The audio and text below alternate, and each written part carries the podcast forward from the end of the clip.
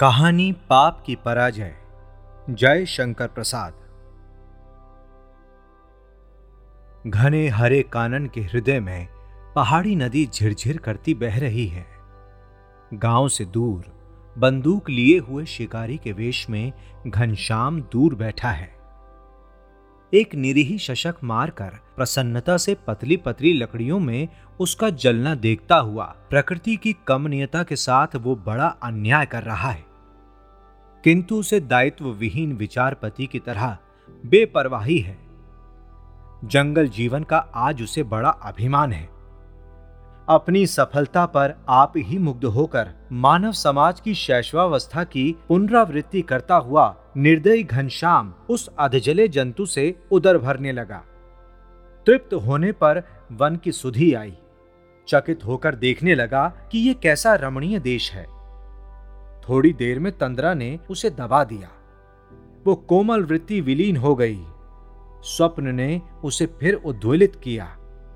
निर्मल जलधारा से धुले हुए पत्तों का घना कानन स्थान स्थान पर कुसुमित कुंज, आंतरिक और स्वाभाविक आलोक में उन कुंजों की कोमल छाया। हृदय स्पर्शकारी शीतल पवन का संचार, अस्फुट आलेख्य के समान उसके सामने स्फुरित होने लगे। घनश्याम को सुदूर से मधुर झनकार सी सुनाई पड़ने लगी। उसने अपने को व्याकुल पाया। देखा तो एक अद्भुत दृश्य इंद्र नील की पुतली फूलों से सजी हुई झरने के उस पार पहाड़ी से उतर कर बैठी है। उसके सहज कुंचित केश से वन्य कुरुवक कलियाँ कूद कूद कर जल लहरियों से क्रीड़ा कर रही हैं। घनश्याम को वो वन देवी से प्रतीत हुई। यद्यपि उसका रंग कंचन के समान नहीं, फिर भी गठन सांचे में ढला हुआ है। आकरण विस्तृत नेत्र नहीं तो भी उनमें एक स्वाभाविक राग है। ये कवि की कल्पना सी कोई स्वर्गीय आकृति नहीं, प्रयुक्त एक भिल्लनी है। तब भी इसमें सौंदर्य नहीं है, ये कोई साहस के साथ नहीं कह सकता। घनश्याम ने तंद्रा से चौंक कर उस सहज सौंदर्य को देखा और विषम समस्या में पड़कर ये सोचने लगा। क्या सौंदर्य उपासना की ही वस्तु है? उपभोग की नहीं। इस प्रश्न को हल करने के लिए उसने हंटिंग कोट के पॉकेट का सहारा लिया। क्लांति हारणी का पान करने पर उसकी आँखों पर रंगीन चश्मा चढ़ गया। उसकी तंद्रा का यह काल्पनिक स्वर्ग धीरे धीरे विलास मंदिर में परिणत होने लगा। घनश्याम ने देखा कि अद्भुत रूप यौवन की चरम सीमा और स्वास्थ्य का मनोहर संस्करण रंग बदलकर पाप ही सामने आया। पाप का ये रूप जब वो वासना को फांस कर अपनी ओर मिला चुकता है, बड़ा कोमल, अथच कठोर एवं भयानक होता है। और तब पाप का मुख कितना सुंदर होता है। सुंदर ही नहीं, आकर्षक भी, वो भी कितना प्रलोभनपूर्ण और कितना शक्तिशाली जो अनुभव में नहीं आ सकता। उसमें विजय का दर्प भरा रहता है। वो अपने एक मृदु मुस्कान से सुदृढ़ विवेक की अवहेलना करता है। घनश्याम ने धोखा खाया और क्षण भर में वो सरल सुषमा विलुप्त होकर उद्दीपन का अभिनय करने लगी। यौवन ने भी उस समय काम से मित्रता कर ली। पाप की सेना और उसका आक्रमण प्रबल हो चला। विचलित होते ही घनश्याम को पराजित होना पड़ा। वो आवेश में भौहें फैलाकर झरने को पार करने लगा। नील की पुतली ने उस ओर देखा भी नहीं। युवक की मानसल पीत भुजाएँ उसे आलिंगन किया ही चाहती थी कि ऊपर पहाड़ी पर से शब्द सुनाई पड़ा। क्यों नीला? कब तक यहीं बैठी रहेगी? मुझे देर हो रही है। चल, घर चलें। घनश्याम ने सिर उठाकर देखा तो ज्योतिर्मयी दिव्य मूर्ति रमणी सुलभ, पवित्रता का ज्वलंत प्रमाण, केवल यौवन से ही नहीं, बल्कि कला की दृष्टि से भी दृष्टगत हुई। किंतु आत्मगौरव का दुर्ग किसी की सहज पाप वासना को वहाँ फटकने नहीं देता था। शिकारी घनश्याम लज्जित तो हुआ ही, पर वो भयभीत भी था। पुण्य प्रतिमा के सामने पाप की पराजय हुई। नीला ने घबराकर कहा, रानी जी, आती हूँ। जरा मैं थक गई थी। रानी और नीला दोनों चली गई। अब की बार घनश्याम ने फिर सोचने का प्रयास किया। क्या सौंदर्य उपभोग के लिए नहीं, केवल उपासना के लिए है? खिन्न होकर वो घर लौटा, किंतु बार बार वो घटना याद आती रही। घनश्याम कई बार उस झरने पर क्षमा मांगने गया, किंतु वहाँ उसे कोई ना मिला। जो कठोर सत्य है, जो प्रत्यक्ष है, जिसकी प्रचंड लपट अभी नदी में प्रतिभाषित हो रही है, जिसकी गर्मी इस शीतल रात्रि में भी अंक में अनुभूत हो रही है उसे असत्य या उसे कल्पना कहकर उड़ा देने के लिए घनश्याम का मन हट कर रहा है। थोड़ी देर पहले जब नदी पर से मुक्त आकाश में एक टुकड़ा बादल का उठ आया था, चिता लग चुकी थी। घनश्याम आग लगाने को उपस्थित था। उसकी स्त्री चिता पर अतीत निद्रा में निमग्न थी। निठुर हिंदू शास्त्र की कठोर आज्ञा से जब वो विद्रोह करने लगा था उसी समय घनश्याम को सांत्वना हुई। उसने अचानक मूर्खता से अग्नि लगा दी। उसे ध्यान हुआ कि बादल बरसकर निर्दयी चिता को बुझा देंगे। उसे जलने न देंगे, किंतु व्यर्थ। चिता ठंडी होकर और भी ठहर ठहर कर सुलगने लगी। क्षण भर में जलकर राख न होने पाई। घनश्याम ने हृदय में सोचा कि यदि हम मुसलमान या ईसाई होते तो?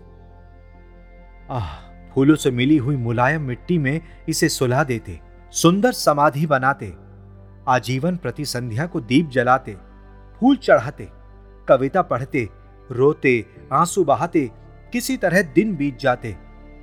किंतु यहाँ कुछ भी नहीं। हत्यारा समाज, कठोर धर्म, कुत्सित व्यवस्था, इनसे क्या आशा? चिता जलने लगी।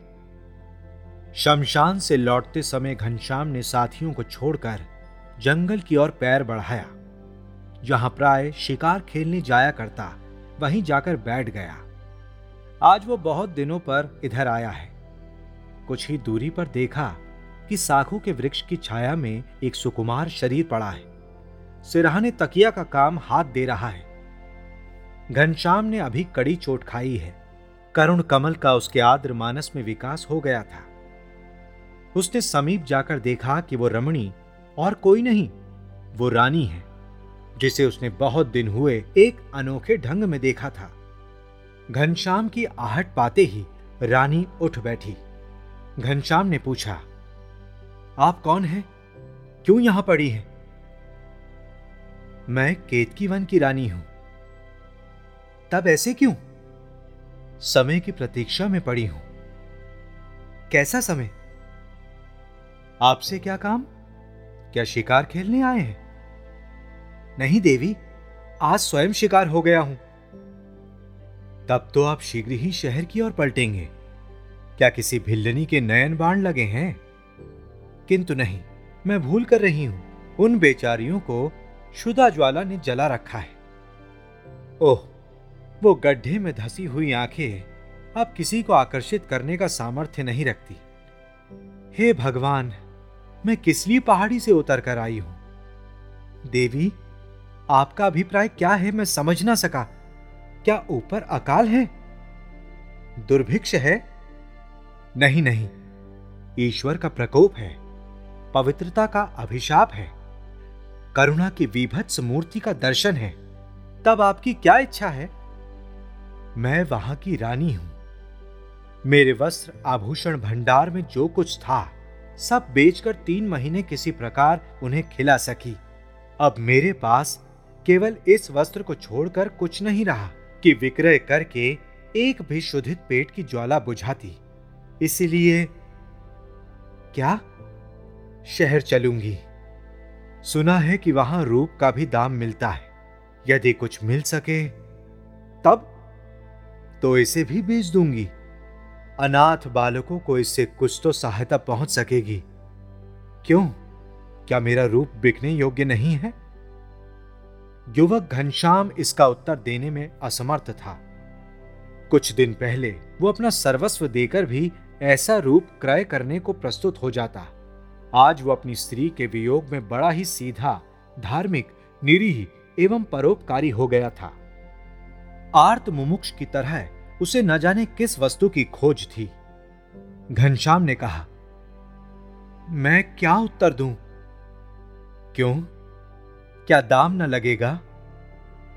हाँ, तुम भी आज किस वेश में हो? क्या सोचते हो? बोलते क्यों नहीं? मेरी स्त्री का शरीरांत हो गया। तब तो अच्छा हुआ। तुम नगर के धनी हो।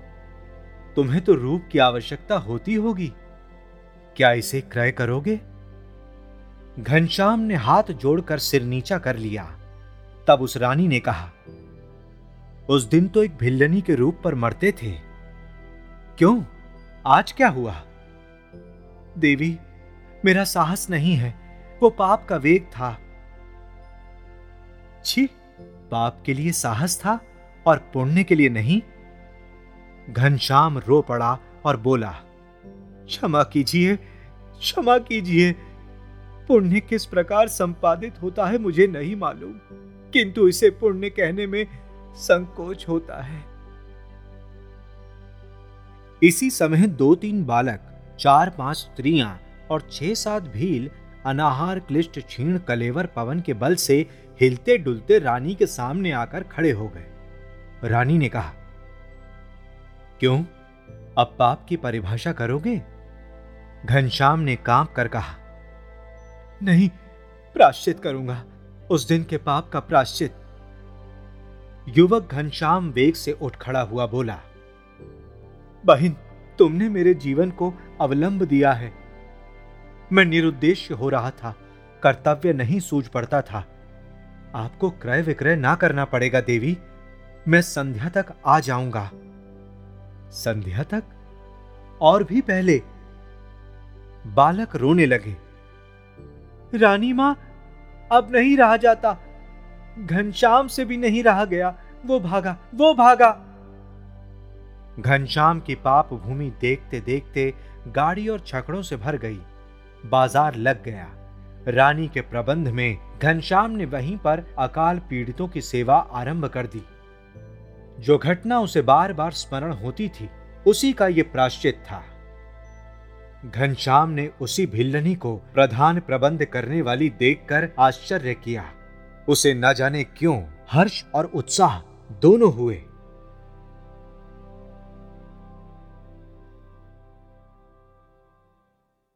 ऐसी ही इंटरेस्टिंग किताबें कुछ बेहतरीन आवाजों में। सुनिए सिर्फ़ ऑडियो पिटारा पर। ऑडियो पिटारा सुनना ज़रूरी है।